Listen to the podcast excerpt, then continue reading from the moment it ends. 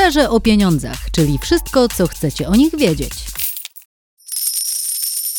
Ernest Bodziuk, dzień dobry. Czas na kolejny podcast dotyczący sprawy Frankowiczów. W studiu gość Kasper Jankowski, prezes Votum Robin Lawyers. Dzień dobry. Dzień dobry, witam Państwa. Panie prezesie, po wyroku CUE i po tym, co się dzieje w mediach, w zasadzie pojawiło się takie przekonanie, że z bankiem nie da się przegrać. To znaczy, że wszystko, co zrobi Frankowicz, będzie działało na jego korzyść, że sąd zawsze wyda mm, wyrok pozytywny. No ale sąd to jednak sąd, y, niezależna instytucja i nigdy nie wiadomo, jak rozstrzygnie daną sprawę. Zatem pytanie moje jest takie, czy da się przegrać z bankiem?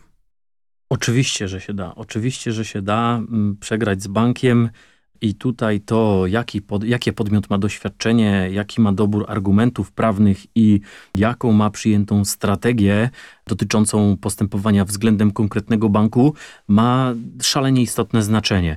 To, co mogę powiedzieć, że faktycznie dnia 3 października 2019 roku, kiedy zapadło orzeczenie Trybunału Sprawiedliwości Unii Europejskiej w sprawie państwa Dziubak, zmieniła się rzeczywistość blisko ponad pół miliona polskich rodzin, które zaciągnęły kredyt powiązany z walutą mm, franka szwajcarskiego. Natomiast samo orzeczenie Trybunału Sprawiedliwości Unii Europejskiej nie zmieniło rzeczywistości prawnej, to znaczy Trybunał Sprawiedliwości Unii Europejskiej oczywiście potwierdził opinię Rzecznika Generalnego CUE, który mm, poprzedzał wydanie orzeczenia w tej konkretnej sprawie, natomiast w swojej tezie powiedział też, że rozpatrywanie każdej pojedynczej sprawy będzie leżało w kwestii polskich sądów, więc to skierowanie sprawy na drogę postępowania sądowego, a wcześniej dobór odpowiedniego, profesjonalnego pełnomocnika, który pomoże nam w przejściu tej ścieżki, jest niezmiernie ważne. No dobrze, to co w takim razie może się znaleźć po stronie argumentów banku, co doprowadzi do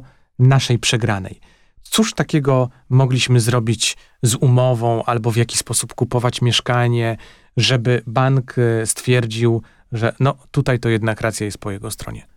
Oczywiście celem postępowania w danej umowie kredytowej, w zależności czy jest to kredyt indeksowany, czy, czy denominowany, jest wykazanie mm, abuzywności e, zapisu dotyczącego przeliczania, między innymi e, przeliczania do waluty franka szwajcarskiego.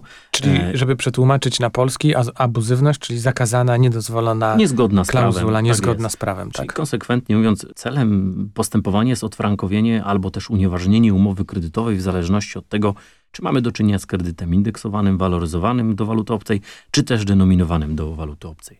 Natomiast zanim e, to postępowanie zostanie wszczęte, każdą sprawę należy szczegółowo, naprawdę szczegółowo i pieczołowicie przeanalizować.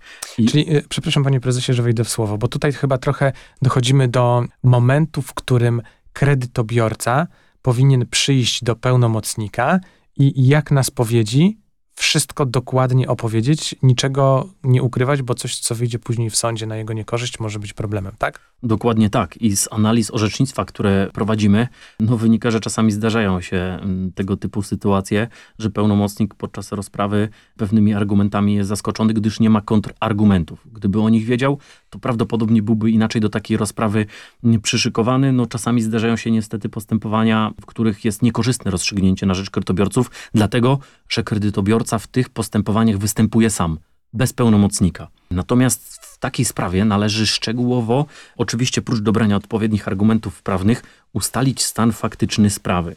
I możemy tutaj tą analizę prawną sprawy podzielić na kilka takich segmentów. Pierwszy z nich – odnosi się do samego momentu zawarcia y, umowy kredytowej. Tutaj należy zbadać, czy dana umowa kredytowa jest pierwszą powiązaną z walutą obcą danych kredytobiorców, albo czy chociażby kredytobiorcy negocjowali z bankiem kurs uruchomienia bądź spłaty kredytu, co z kolei tutaj odnosi się prawda, do tej niedozwolonej klauzuli przeliczeniowej. Kolejne elementy, które są istotne dla danej sprawy, to są elementy związane z wykonaniem samej umowy kredytowej, to znaczy czy w trakcie jej trwania kredytobiorca zawierał jakiekolwiek aneksy, porozumienia czy też ugody. No niestety w przypadku niektórych banków te aneksy zdarzają się e, notorycznie. Tak? Bardzo ważne i istotne jest także to, w jakiej walucie kredyt jest spłacany od samego momentu zawarcia umowy kredytowej. Czy w trakcie. Czyli, przepraszam, że wejdę w słowo, jeżeli spłacamy kredyt we frankach od samego początku, znaczy w walucie zawarcia, to może mieć jakiś wpływ na decyzję sądu? Mm, to generalnie uniemożliwia nam dochodzenie roszczeń, gdyż tutaj nie ma wtedy styczności z tą abuzywną, niezgodną z prawem klauzulą przeliczeniową. Więc Czyli taki... zaciągnęliśmy we frankach, spłacamy we frankach, to mamy spłacić we frankach. Dokładnie można to odnieść do kredytu walutowego, e, którego konstrukcja umowna oraz sposób uruchomienia i spłaty od samego początku opiera się we franku szwajcarskim. No i oczywiście są różne strategie procesowe pełnomocników, natomiast nasza jest taka, że my takich spraw nie przyjmujemy do opracowania, gdyż w naszej ocenie są one obarczone znacznym ryzykiem procesowym. Rozumiem. A jakie są jeszcze inne? No, nie chcę tego w taki sposób nazywać, ale może mówiąc wprost, będzie to łatwiejsze do zrozumienia. Jakie są jeszcze szanse na przegranie z bankiem? Czy jakie jeszcze są rzeczy, które mogą wywrócić nasz pomysł na to, by odzyskać pieniądze z tych nadpłaconych rat, czyli z tych umów, zapisów niedozwolonych? Bo zastanawiam się, czy takie rzeczy jak nie wiem, działalność gospodarcza, jeżeli my to mieszkanie kupowaliśmy pod wynajem, czy jakiś, w jakimś innym celu, ma jakiś wpływ, albo jeżeli my zaciągnęliśmy kredyt, e, no nie w tym 2008 roku, ale dajmy na to kilka lat wcześniej, kiedy nie byliśmy w Unii jeszcze. Czy to też ma jakiś wpływ? Jak to wygląda? Oczywiście, w naszej ocenie jak najbardziej i przeznaczenie kredytowanej nieruchomości wśród tych elementów prawnoistotnych jest tutaj, powiedziałbym, jednym z najważniejszych. I faktycznie wśród naszych spraw widzimy, że te nieruchomości, które były finansowane kredytem frankowym, były no, finansowane na różne ich przeznaczenia, prawda? Natomiast na szczęście zdecydowana większość przypadków to były kredyty, w których kredytobiorcy po prostu e, mieszkali i nie było tutaj styczności z żadnymi elementami powiązanymi z prowadzonymi działalnościami gospodarczymi, bo Trzeba zaznaczyć, że argumentacja prawna odnosi się tutaj do szeroko pojętej ochrony konsumenta, jaka się ma w naszym, prawda, tutaj otoczeniu prawnym. Natomiast w momencie, kiedy do kredytowanej nieruchomości, czy też domu, który został sfinansowany właśnie kredytem powiązanym z frankiem szwajcarskim, wchodzi nam element mm, przedsiębiorczy, w tym momencie sąd nie traktuje takiego kredytobiorcy jako konsumenta. W związku z powyższym argumentacja prawna oraz przepisy dotyczące zabezpieczania czy też przedawnienia roszczeń nie mają zastosowania, więc należy zbadać to, jakie jest przeznaczenie kredytowanej nieruchomości, czy y, kredytobiorcy mieszkali w tej nieruchomości, czy kiedykolwiek ją wynajmowali, czy mm, w tej nieruchomości była kiedykolwiek zarejestrowana, czy też prowadzona działalność gospodarcza. I tutaj zauważyć chciałbym taką drobną różnicę słów. Kiedykolwiek zarejestrowana albo wykonywana.